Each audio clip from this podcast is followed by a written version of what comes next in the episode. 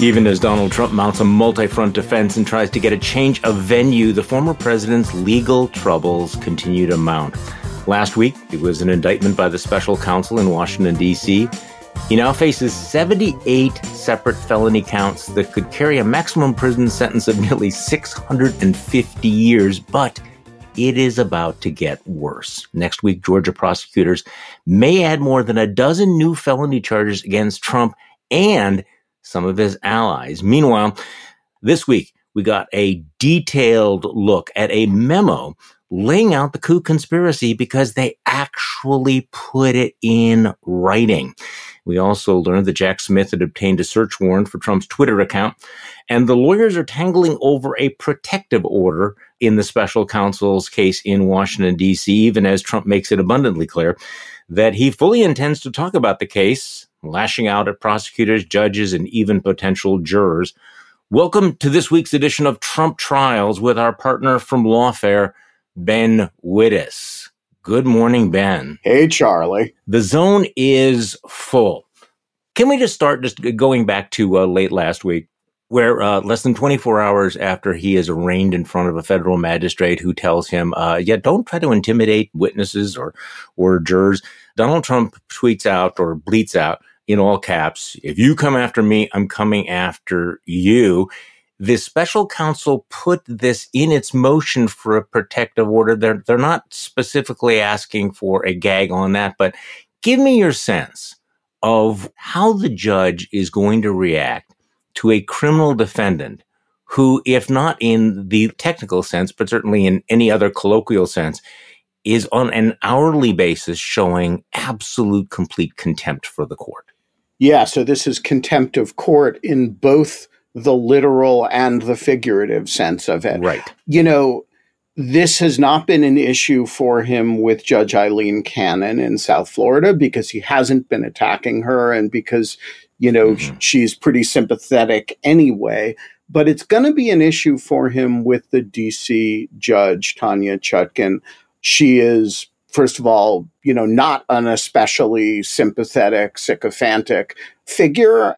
You know, he's also going after her in a way that is not true in some of the other cases.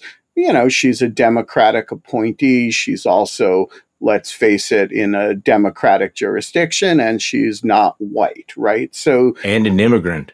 Right.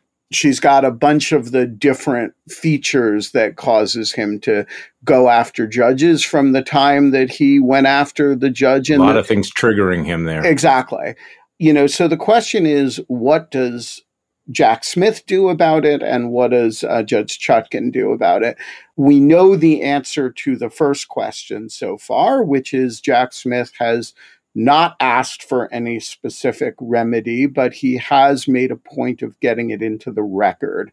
And the significance of that is that, you know, you and I can just talk about all the things that Donald Trump has done, in a court case, you're not allowed to do that. You actually can only talk about stuff that's been entered into the record. And so my assumption is what he's doing here is he's figured out a way to get it in front of the judge. He's going to let the stuff accumulate a little bit so that by the time he asks for some kind of a remedy, and what remedy there may be available is a really complicated question. There will be a bunch of these incidents in the record, and he'll be able to say, notwithstanding the court's conditions of release, he has done X, he has done Y, he has done Z. You want, before you ask for a judge to take an action on it, you want something really egregious and really on point. Mm-hmm. And so I, I assume what he's going to do is he's going to make sure the judge is aware of every single one of these, but play a longer game it did feel, and I wrote this earlier this week, that it felt like Trump was baiting the judge, daring the judge, and you know, putting her in. And let's be honest about it. You know, his his outrageous behavior does create a dilemma for her because it's almost as if he wants to be a martyr, that he is trying to bait her into trying to impose some sort of a gag order because uh, he figures he wins either way, right? That he's out there saying they are taking away my First Amendment rights. He's already making this argument. They're trying to silence me. They're trying to say that I can't uh, defend myself. And yet, if she lets it go, then he simply rolls over her and makes it clear that he's not abiding by the same rules that would apply to any other criminal defendant. So he is really trying to put the judge in the corner. Is it possible at some point that the judge calls Donald Trump and his lawyers into her courtroom and asks Donald Trump himself, what do you mean by these statements. If you come after me, I'm coming after you, or whatever statements they are. Does she have the ability under the Fifth Amendment to ask Donald Trump himself to explain to her, not in front of a jury, not, not as part of the actual trial itself, does the judge have the ability to make Donald Trump in court just answer questions? What are you doing? What did you mean? Because that would be an extraordinary moment. Is that possible, first of all? Yeah. So I think, in, as a general matter, the counsel would answer questions for him. But look, she can definitely haul him in for a contempt hearing mm-hmm. or for, you know, a revocation of supervised release. He is out on bail, actually. And so the terms of release are subject to, you know, his following the judge's conditions of release, which, you know, do not include, you know, threats to participants in, in the case. I do think she would very likely wait for a motion from the prosecutors mm-hmm. for this. I think normally speaking, judges are loath to do things like this on their own motion they can get so offended that they do it. But generally speaking, they're gonna, she's gonna follow Jack Smith's lead here, I think. But look, we've never seen a situation like this. Well, exactly. Yeah, I mean, we use the word unprecedented too much, but the reality is is that there is no parallel to this at all. I mean, there's no place you, you go into the into the case law and go, okay, you have a former president of the United States who is currently the uh, front running candidate for his party's presidential nomination. He is out in the middle of a presidential campaign. What do you do with somebody who is flouting all of the normal rules and norms of of a case like this? Yeah, and that's the problem. And the answer is you're improvising. You have a lot of rules that are the normal order and you're going to follow them whenever you can. But then you're going to have a situation where the defendant bleats out, if you come after me, I'm coming after you. And you got to figure out is that different from if mm-hmm. somebody, you know, a, a normal criminal defendant says that on Twitter? Is it the same? Is it no. Should you, it be interpreted as a threat to the prosecutors or to the judge, or should it be interpreted as political speech? There aren't really good answers to these questions. And so she is going to have to do a lot of improvisation. So let's talk about what's going to happen in this first hearing that is that is coming up for the protective order. Protective orders are not unusual, and there is a distinction, isn't it, that we probably should describe a distinction between a protective order and a gag order, because uh, there's some confusion in the media accounts, and of course, Donald Trump wants to characterize this as an attempt to gag him. So, what is the issue in front of the court involving the protective order in this case? So, the issue here is the protection of matters produced to Donald Trump and his lawyers in discovery. The government has a whole lot of information and evidence that it is obliged to turn over to the defendant. And the question is what rules, if any, guide his or restrict his ability to bleat about them or go on Fox News and talk about them. These are not classified materials, but they can be individually sensitive materials in terms of, you know, people's home addresses or phone numbers or mm-hmm. could potentially bear on the safety of witnesses and that sort of thing. Having a protective order with respect to discovery in major criminal cases is utterly routine, but it is also fair enough for the defendant to try to uh, spar over the precise parameters of it. And so that's the hearing today. What is the protective order for? What what is the purpose of the protective order? What is it designed to shield? What are the concerns that the judge has to have about it? Is it about threats to witnesses? Uh, what? I mean, at, at a certain point, you know, this is going to be a public trial. Why not put everything out there? Why not just, you know, do the full Monty? So the answer is the obligations of discovery are much broader than the materials you're actually going to use at trial. And so the concern is, you know, if you're obliged to turn over hundreds and hundreds of thousands of pages of material, some of which includes you know, again, not national security sensitive stuff, but personally sensitive stuff the home addresses of witnesses who you might never okay. end up calling, right? Mm-hmm. And so, yeah, everything that comes in at trial is going to become public. But what about all the other stuff? And so the concern is simply there's a privacy concern, there's a witness safety concern, there's just a not making more stuff public than you need to, given that all of this stuff is potentially, you know, involves private material. Well, one of the reasons why I was asking this question is because among the the many unique or close to unique facets of uh, of this prosecution is the the atmosphere of threat and intimidation that is out there. You know, the threats against Fani Willis, the, the threats against Alvin Bragg, uh, the, the, threats against uh, Jack Smith.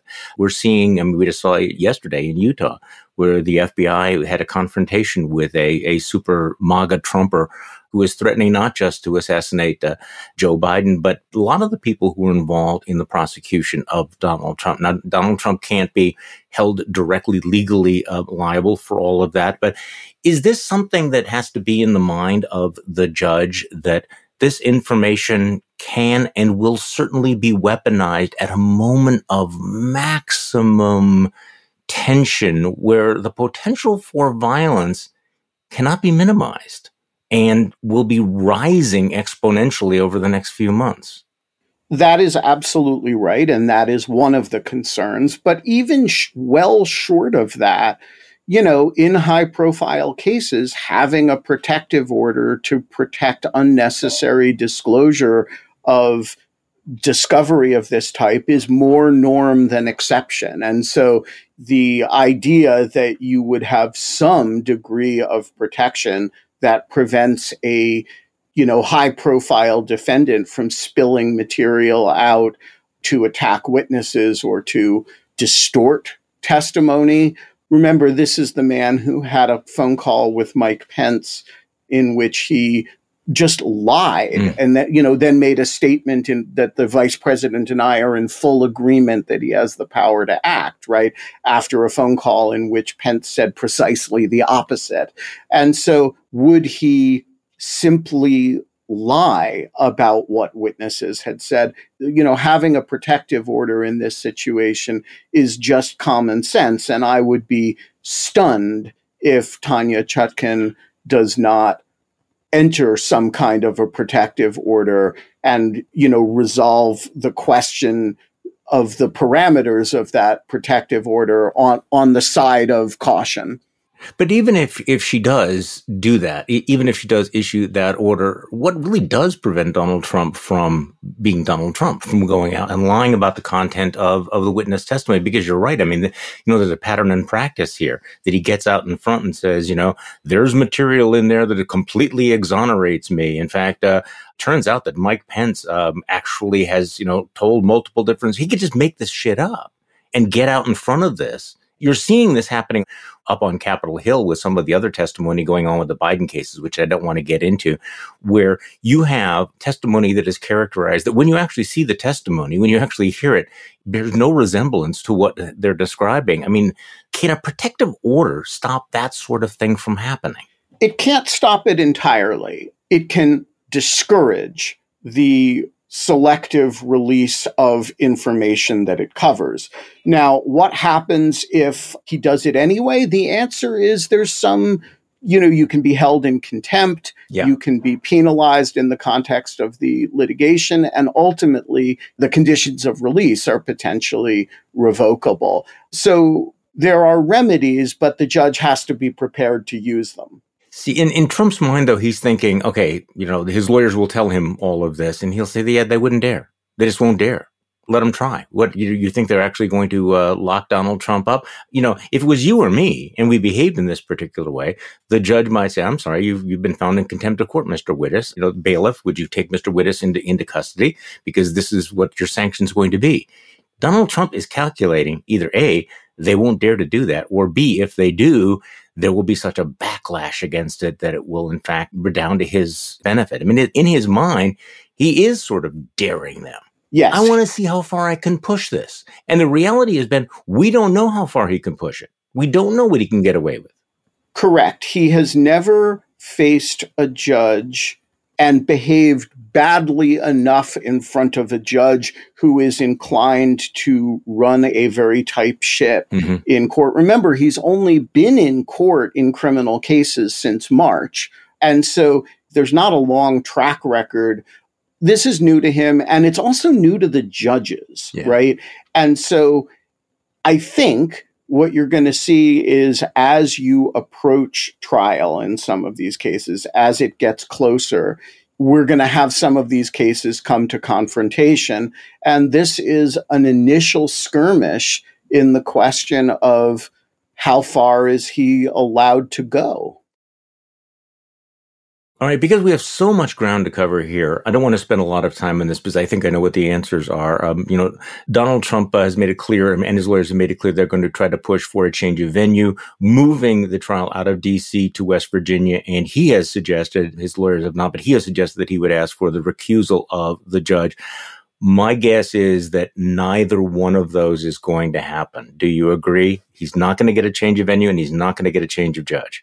Agreed. There's no basis for he doesn't like Tanya Chutkan for some reason. That is not a basis for recusal. To my knowledge, she has no record that would require or even suggest a recusal. The chances of a change of venue are near zero. Okay. So let's get on to the meatier, juicier stuff here. Okay, Kenneth Chesebro and the secret memo. Now, the prosecutors have had this for some time, but we hadn't seen it until the New York Times broke this story on Tuesday of this previously unknown internal campaign memo that actually, again, um, keeping in mind uh, the immortal words of Stringer Bell, are you putting a criminal conspiracy into writing? Well, they laid out the plot to use the false electors to subvert the 2020 election. It's being portrayed as a crucial link in how the effort became a criminal conspiracy.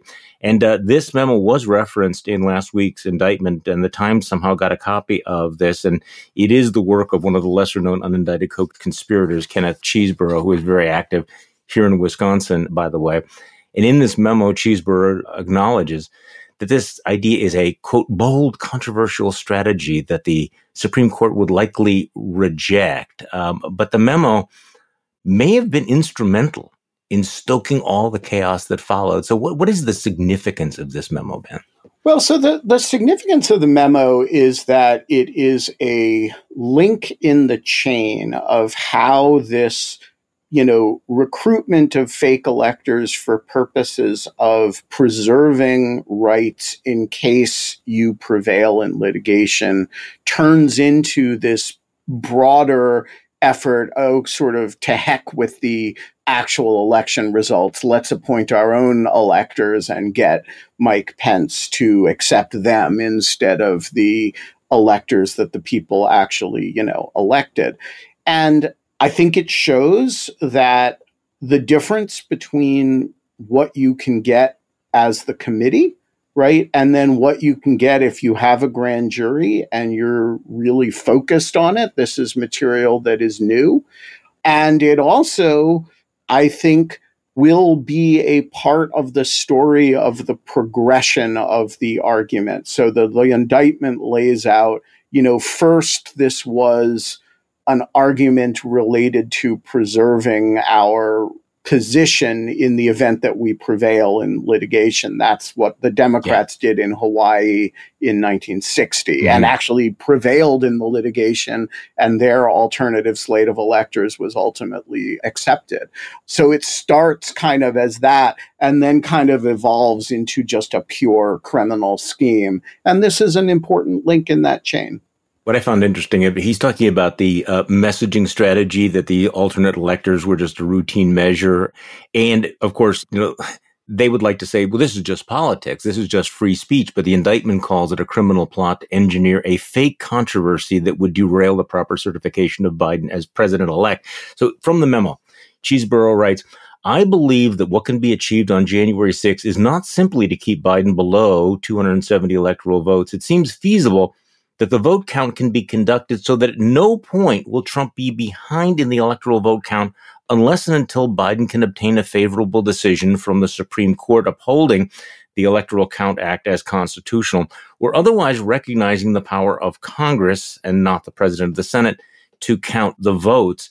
So then this resulted in seven lawyers working in seven different states to uh, get these fake electors. And the Times says it became the cornerstone of the indictment against Mr. Trump. To this whole question of the fake electors, I was listening to a very interesting discussion yesterday about this, and you know, pointing out that in Arizona, they actually submitted a forged certificate to the archives about the electors.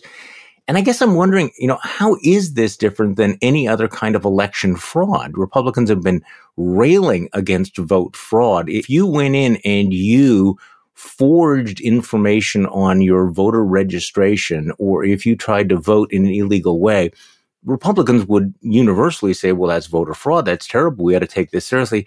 How are the fake electors different than just voting fraud, the kind of voting fraud that people actually go to jail for if they do it in, say, Philadelphia or, or Milwaukee? Yeah. So the answer is at the extreme case, it isn't different. And this is indicted as, among other things, a conspiracy to defraud the United States, right? And the nature of the fraud at least in part, is trying to count fake electors like real electors. State by state, there is variation in how it is done, right? In some states, there's this little fine print that says, by the way, only to be used in, you know, if blah, blah, blah. In some states, like Arizona, it's really just simple fraud and there's there's no caveats they are actually presenting themselves as real electors, even though they are not elected. And I think that, you know, some of the fake electors in Michigan have been indicted. Some of the fake electors in Georgia have received target letters, though they may have testified under a grant of immunity. And so they may not be individually charged by Fani Willis. We'll have to see. I think it's going to vary state by state. But you're actually not allowed to submit to the Senate and the National Archive a certificate that says you're the rightful elector of the, you know, the state of Wisconsin if you're not. One of the other big stories uh, the last uh, 28, 48 hours is uh, turns out that Jack Smith had a search warrant for Trump's Twitter account. He obtained the warrant back in January based on probable cause there was evidence of a crime inside the Twitter account. The uh, New York Times reports this is the first known example of prosecutors directly searching uh, Mr. Trump's communications, adding a new dimension to the scope of the special counsel's efforts to investigate the former president. Ben, what are they looking for in the Twitter account? I mean, that's that's nothing secret. I mean, right? It was out there in broad daylight. So, give me your sense of, of what's going on here and whether there's any legitimacy to Trump's complaint. Wait, now you're really going after my First Amendment rights there's no legitimacy to that. Okay. Your communications are seizable with a probable cause order, and that's exactly what happened. And there's certainly probable cause of a crime. I think there's two possibilities here, and I don't know which is the correct one. One is, I suppose, that there could be some private communications in there that are germane and that they had information about, for example, a Twitter DM of some kind, right? So there's something that's not simply the public communications. I think that's unlikely, honestly, but it's possible. The other possibility, which I think is the more likely one, and we will have to, you know, wait to see how this material, if it's used, how it's used, is just that they were either verifying that there is no such information or that they want the official records from Twitter hmm. to be able to put them on trial. You know, so in other words, you put on an FBI agent as a witness that says, we obtained the following material from Twitter that Donald Trump tweeted. And then that way you get all of the tweets into the record that you can then use. So it may be just a a formal mechanism for getting Twitter material into the trial record. Politico's Kyle Cheney, who I think uh, initially broke this story, was kind of spitballing uh, a couple of theories about what Smith might be looking for. He might be checking to see if the relevant tweets came from Trump's own personal device, whether whether somebody else sent the be peaceful tweets, which I'm not sure what, how well that would matter, but but also uh, you know checking his DMs, his draft tweets. Uh, Smith could also have testimony from Dan Scavino and Mark Meadows about the circumstances surrounding the various tweets that could be corroborated. New York Times noting that the special counsel's office has seized the phones from John Eastman and Jeffrey Clark, two of the likely unindicted uh, co-conspirators. So, just a little side note. I mean, you know, it's awfully interesting, I think, that uh, Elon Musk apparently fought this, and uh, to the extent that Twitter was fined $350,000 for not complying with the subpoena. It's what happens when you fire all your lawyers. Yeah, exactly. But but it's also interesting that Elon Musk always complies with the demands of dictators and oligarchs. You know, right, if, but but not Jack Smith. Yeah, exactly. You know, Turkey says we want you to censor information. Elon Musk says yes, sir, absolutely. And you know, and or if Russia says please get this Wittes guy uh, off the site. He's uh, impersonating our embassy in Washington. The Wittes guy is gone. Are you still gone from Twitter or whatever it's called now? Yeah, yeah. I, I am permanently banned from Twitter. Permanently banned from Twitter. Yeah. There are some of the worst actors in the world who are on. I know, you know, like like you know, I, I can't tweet, you know, foot pics at Ric Grenell anymore. He's allowed on the site, but I'm not. And, you know, the Russian embassy you know, they represent genocide in Ukraine. They're fine on Twitter, but I impersonate them. I'm off. You know, go figure. It's it's Elon Musk. I want to take just a couple of steps back from where we are at because, uh, you know, when uh, Jack Smith's indictment first came down, I think many of us thought, you know, this is a very, very powerful indictment. This is very, very strong and remarkably broad. Since then, of course, there's been, you know, massive pushback from Trump world, including sending his lawyers onto all the talk shows over the weekend, known colloquially as uh, the full Ginsburg.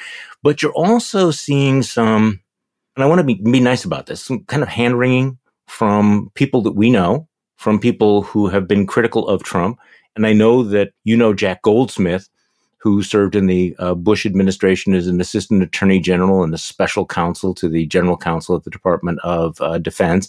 Is he a colleague of yours? I mean, you've worked with him, right? Yeah, no, he's one of the my two co-founders at Lawfare well, exactly. and one of my uh, very closest friends and and I think the world of Jack Goldsmith and take all of his arguments extremely seriously.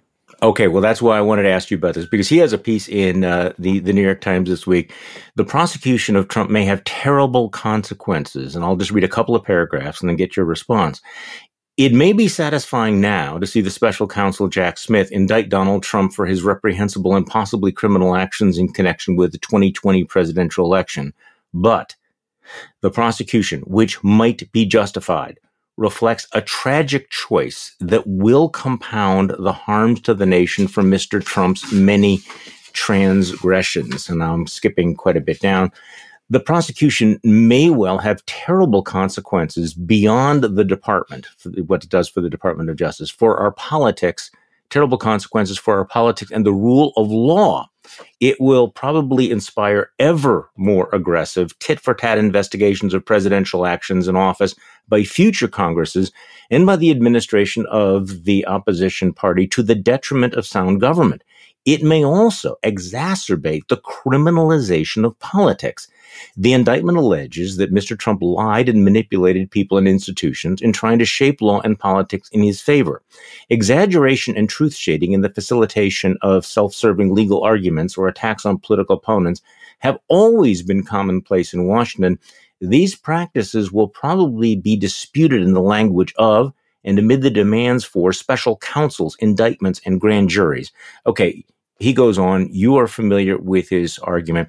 Here is somebody with solid credentials from the anti Trump world saying, yeah, you know, this whole thing might backfire. The damage it will do, it will be incalculable. So, what think you, Mr. Wittes? Will the prosecution of Donald Trump have terrible consequences? So, it won't surprise anyone to know that I disagree with Jack about this. Although, whenever I disagree with Jack, I take it as an occasion to consider whether I may be wrong because that is the nature of my regard for him. A couple of things. One is that Jack himself, a lot of the sentences that you read are written in a very tentative way. This may have terrible consequences. The charges may be justified, right? And I agree that it may have terrible consequences. For example, if Trump is acquitted or if the Supreme Court were to throw out the case, you know, that would be a terrible outcome. And so I don't disagree with the possibility that this could all backfire. The problem that I have, and Jack alludes to this toward the end of the piece, is that I don't really see what the alternative is. If the alternative is not prosecuting him and letting him walk away having committed the offenses, or if you believe that you can prove beyond a reasonable doubt that he's committed the offenses that are described in this indictment, are you really going to not bring that case out of concern for things that might happen? I don't think that's really an option realistically available to the Justice Department. Well, you know that I agree with you. And I, and I think that, again, we sort of need one column that lays out all of the risks, all of the dangers, and the terrible potential consequences of prosecuting Donald Trump, which are all real, and he lays them out. But you need to have another column, you know, set side by side. What are all of the risks and terrible consequences of essentially saying that Donald Trump should get away with all of this? That he is, in fact, above the law, that there is no accountability, that under the law, he can't be charged when he is the president, and um, in his post-presidential life, he will never also be held for account. And that, in fact, uh, impeachment is really a dead letter. There are real risks here, you know, and it is this calculation of risk versus reward, but also risks versus risks. Now, you know, one of his points in terms of just the the political optics here, he says, look there's no getting around the fact the indictment comes from the Biden administration when Mr. Trump holds a formidable lead in the polls to secure the Republican Party nomination and is running neck and neck with Mr. Biden. This is, by the way, is a big line you're going to be hearing from the right, from Republicans, from uh, Trump world. But, you know, it's, it, it's got some validity. And he writes, this deeply unfortunate timing looks political and has potent political implications, even if it is not driven by partisan motivations. And it is the Biden administration's responsibility, as its Justice Department reportedly delayed the investigation of Mr. Trump for a year and then rushed to indict him well into the GOP primary season. The unseemliness of the prosecution will most likely grow if the Biden campaign or its proxies use it as a weapon against Mr. Trump if he is nominated. This does seem to be, at least in terms of the optic, but uh, this is one of the really unfortunate consequences of Merrick Garland's slow walk of this, isn't it? I don't know. Like, it seems to me they're sort of damned if they move full speed ahead because then it looks like they're gunning for Trump, right? So they try to follow the regular order and then they get dinged for that on the other end because now it looks like you've delayed and slow walked into the election season. I think the answer has to be that if the indictment is justified, then it's justified. It was justified a year ago. It's justified now, and it's justified a year from now. If it's not justified, it's not justified. It can't be that the Justice Department should have been really focusing on the timing back in March and April of 2021 and saying, okay, we've got to get this done quickly enough that it doesn't look like we're, you know, in the election season next time. And remember, Trump accelerated his announcement to create this optical problem. So we have to do it fast enough to avoid that optical problem, but slowly enough so that it doesn't look like we're departing from the normal order of going doing these investigations grounds up. I don't think there was a way to do this that people who want it to look political aren't going to find that it looks political. The ultimate question is is the indictment provable and is it justified?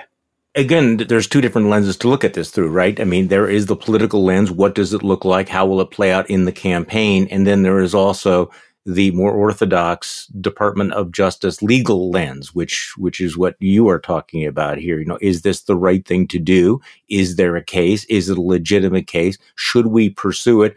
Or should we not pursue what we regard as a legitimate indictment because of the political optics? And remember, the normal way that the Justice Department avoids the appearance of interfering in elections is to not take overt steps in an election season within 60 days of voting. Right?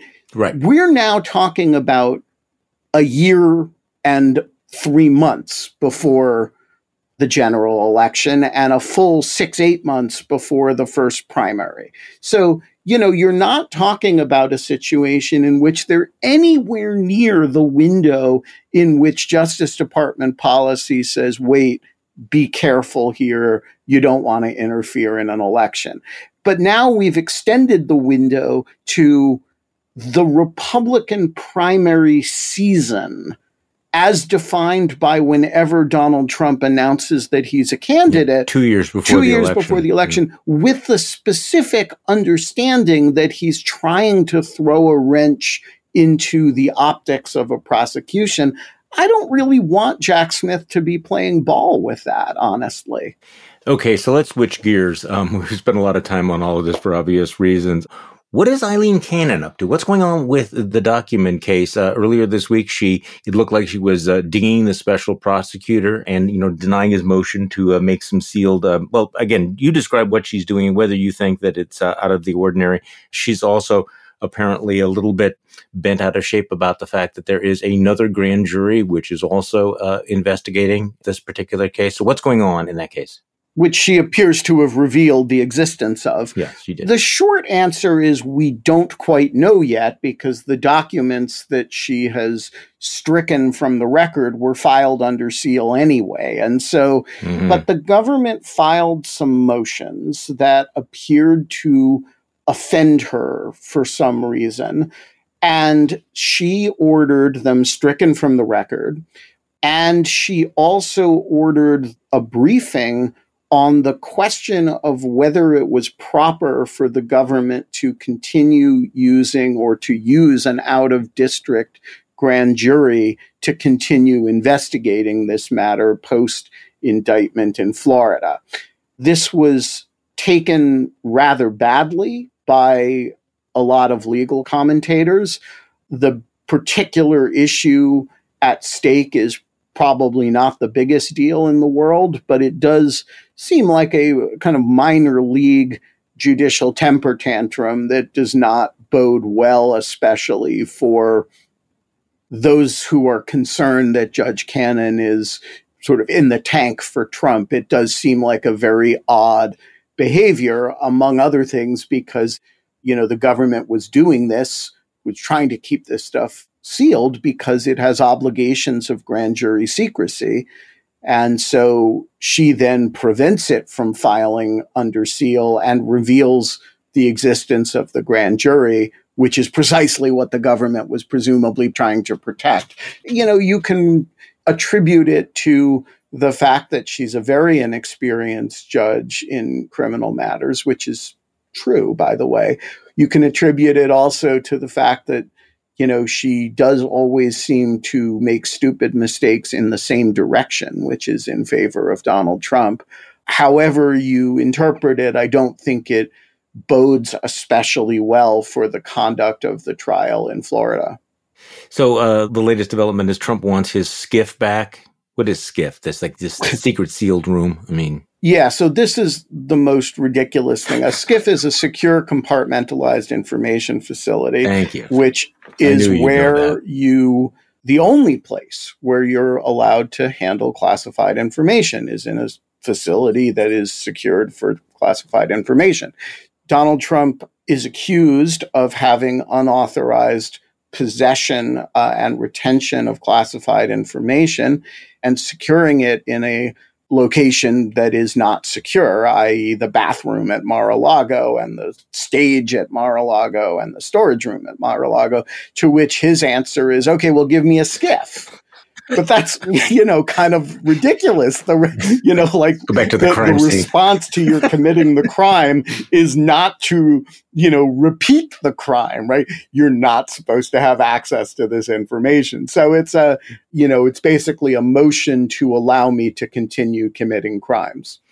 So next week is uh, the week for the Fulton County uh, indictments. Uh, your colleague uh, Anna Bower uh, tweeted that there are signs that next week it looks like uh, they're the grand jury is going to hand down these indictments. Now, witnesses did not get a notice to meet today, Thursday, and the judge is scheduled to serve as a presiding judge next week. And CNN is reporting that Fani Willis is expected to seek more than a dozen indictments when she presents her case to the grand jury next week. Obviously, we'll be discussing that uh, next week's uh, program. But but your thoughts about all of this and how much overlap there's going to be with Jack Smith's case? Well, there will definitely be a lot of overlap because Jack Smith's case, of course, involves to a very heavy degree uh, activity in Georgia that is central to Fani Willis's indictment.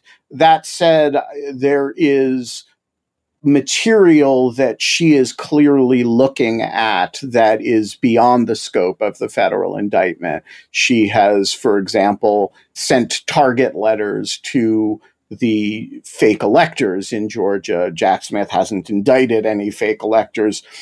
I don't think she's likely to charge them, but she's clearly looking at them, or and and I think has gotten testimony from them under some kind of immunity grant. She is clearly looking at some of the people who assisted the president. She is, for example, sent Rudy Giuliani a target letter, which you know, he's a co-conspirator, named co-conspirator in the federal indictment, but has not yet been charged. I think you're also likely to see some of the other co-conspirators at the federal level charged in this in a fashion that is maybe coming in the federal case, but hasn't happened yet. And then there are some odd events that are very Georgia specific. For example, there is was some computer intrusion and theft of material in in Coffee County that I think probably does not, at least that I can tell, has not attracted any particular federal investigative interest. But Fani Willis, at least according to some press reports, may be interested in. Yeah, this is going to be ugly. That, by the way, that's not breaking news. That uh, the Trump is going to make it as ugly as possible. Um, but once again, he continues to uh, to push the edges here. He was in New Hampshire this week. Trump calls uh, Fani Willis racist. Something, he, by the way, he always uses some way of signaling. And he never calls white people racist. yeah, racist. no, no, they're, they're all racist if they happen to be a black person. Jack Smith is deranged. Yeah. He's mentally ill, but he's, but not, he's not, racist. Right. But Alvin Bragg and Fani, Willis. Willis are racist. And one assumes that means because they're black prosecutors prosecuting him. Tanya Chutkan, you know, her time in the in the racist barrel will be coming. Yes. You just know it. I mean, that's his card. But he went beyond that. So Trump calls her, he's attacking her as racist, and then he claims she had an affair, a sexual affair, romantic affair with the head of a gang she was prosecuting. I had missed that. Which, as far as I can tell, is complete bullshit, completely made up. Now she's got the dilemma of basically saying it's completely not true. She wrote a memo to her staff saying, let's not respond to this. There's no truth to it whatsoever. We don't want to get caught up in the, the food fight. But once again, you have Donald Trump in this sort of baiting, like, you know, if I have you denying that I win, right? So they're actually running now an ad bankrolled by his campaign. They're running a television ad in Atlanta, repeating the gang leader story. Now, again, Fani Willis is saying this is false and derogatory, but the ad's titled The Fraud Squad, and the narrator calls her Biden's newest lackey. So, you know, not a surprise that Donald Trump is attacking judges, that he's attacking prosecutors, etc. But I, you almost need to take a deep breath and go, you know, but every week it seems that he escalates it. So it's not just same old, same old. What's been in the past may have set the pattern of it, but this is going to be just incandescently shitty. It is going to be incredibly ugly. He is going to escalate and escalate and escalate until some higher power makes him stop. Right now, there is no case in Georgia, right? So he's not, if you're attacking the prosecutor who hasn't indicted you, there's no court you can go to complain about that unless, you know, as Fani Willis, you're going to, you know, sue him for libel, which of course she's not going to do. But again, once there is an indicted case and there are conditions of release and there are, you know, orders from the court to not contact or threaten witnesses or you know court officials or prosecutors then there are potential remedies for that sort of thing but see the earlier part of this conversation somebody has to be prepared to enforce them i will say that the judge who has supervised the special purpose grand jury judge mcburney has impressed the heck out of me he's a he's a very serious judge and you know we in the federal system, people sometimes scoff at uh, you know mere state judges. Judge McBurney is a first-rate judge. I don't know if he will be assigned to this case or not, but I would not want to tangle with him if I were Donald Trump. Just based on my observations of his handling of the special purpose grand jury, I, I think that would he might be the wrong judge to mess with in something like this. Well, we don't know whether this is going to make a difference, whether this is going to change the dynamics of uh, of our politics. That seems to be unlikely. I think at this point we've figured out what the Republican base and the Republican Party is willing to tolerate. I don't know if there's going to be any uh, new information. A lot of speculation that she's going to be bringing um, racketeering charges, which, which by the way, you know, makes uh, quite a resume for Donald Trump. You know, conspiracy, conspiracy, obstruction, espionage, and racketeering um, it's just like put that on, on your business card. One thing that will be different next week down in Fulton County is the sheriff is making it quite clear that, uh, yeah, Donald Trump is charged and he is arrested and arraigned. He's going to get a mugshot. We are going to get the Donald Trump mugshot. That's coming.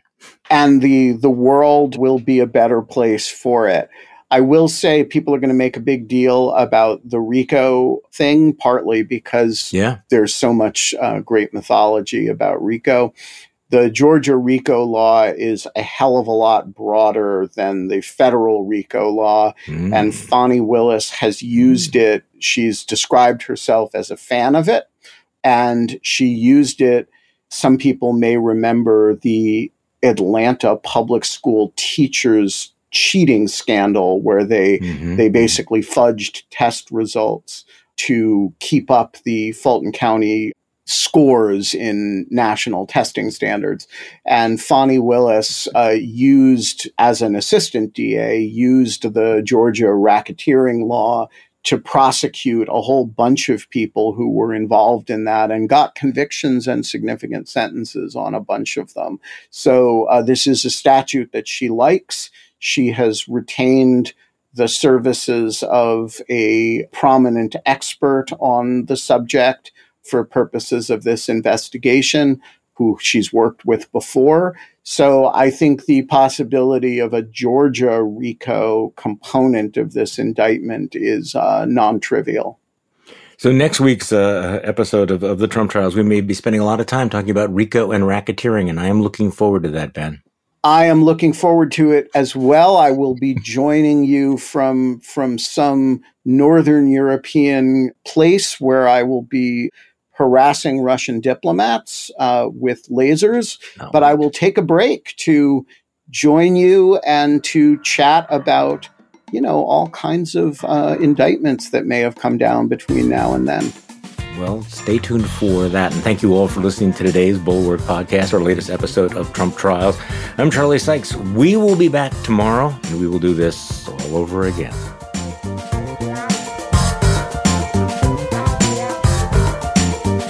The Bulwark podcast is produced by Katie Cooper and engineered and edited by Jason Brown.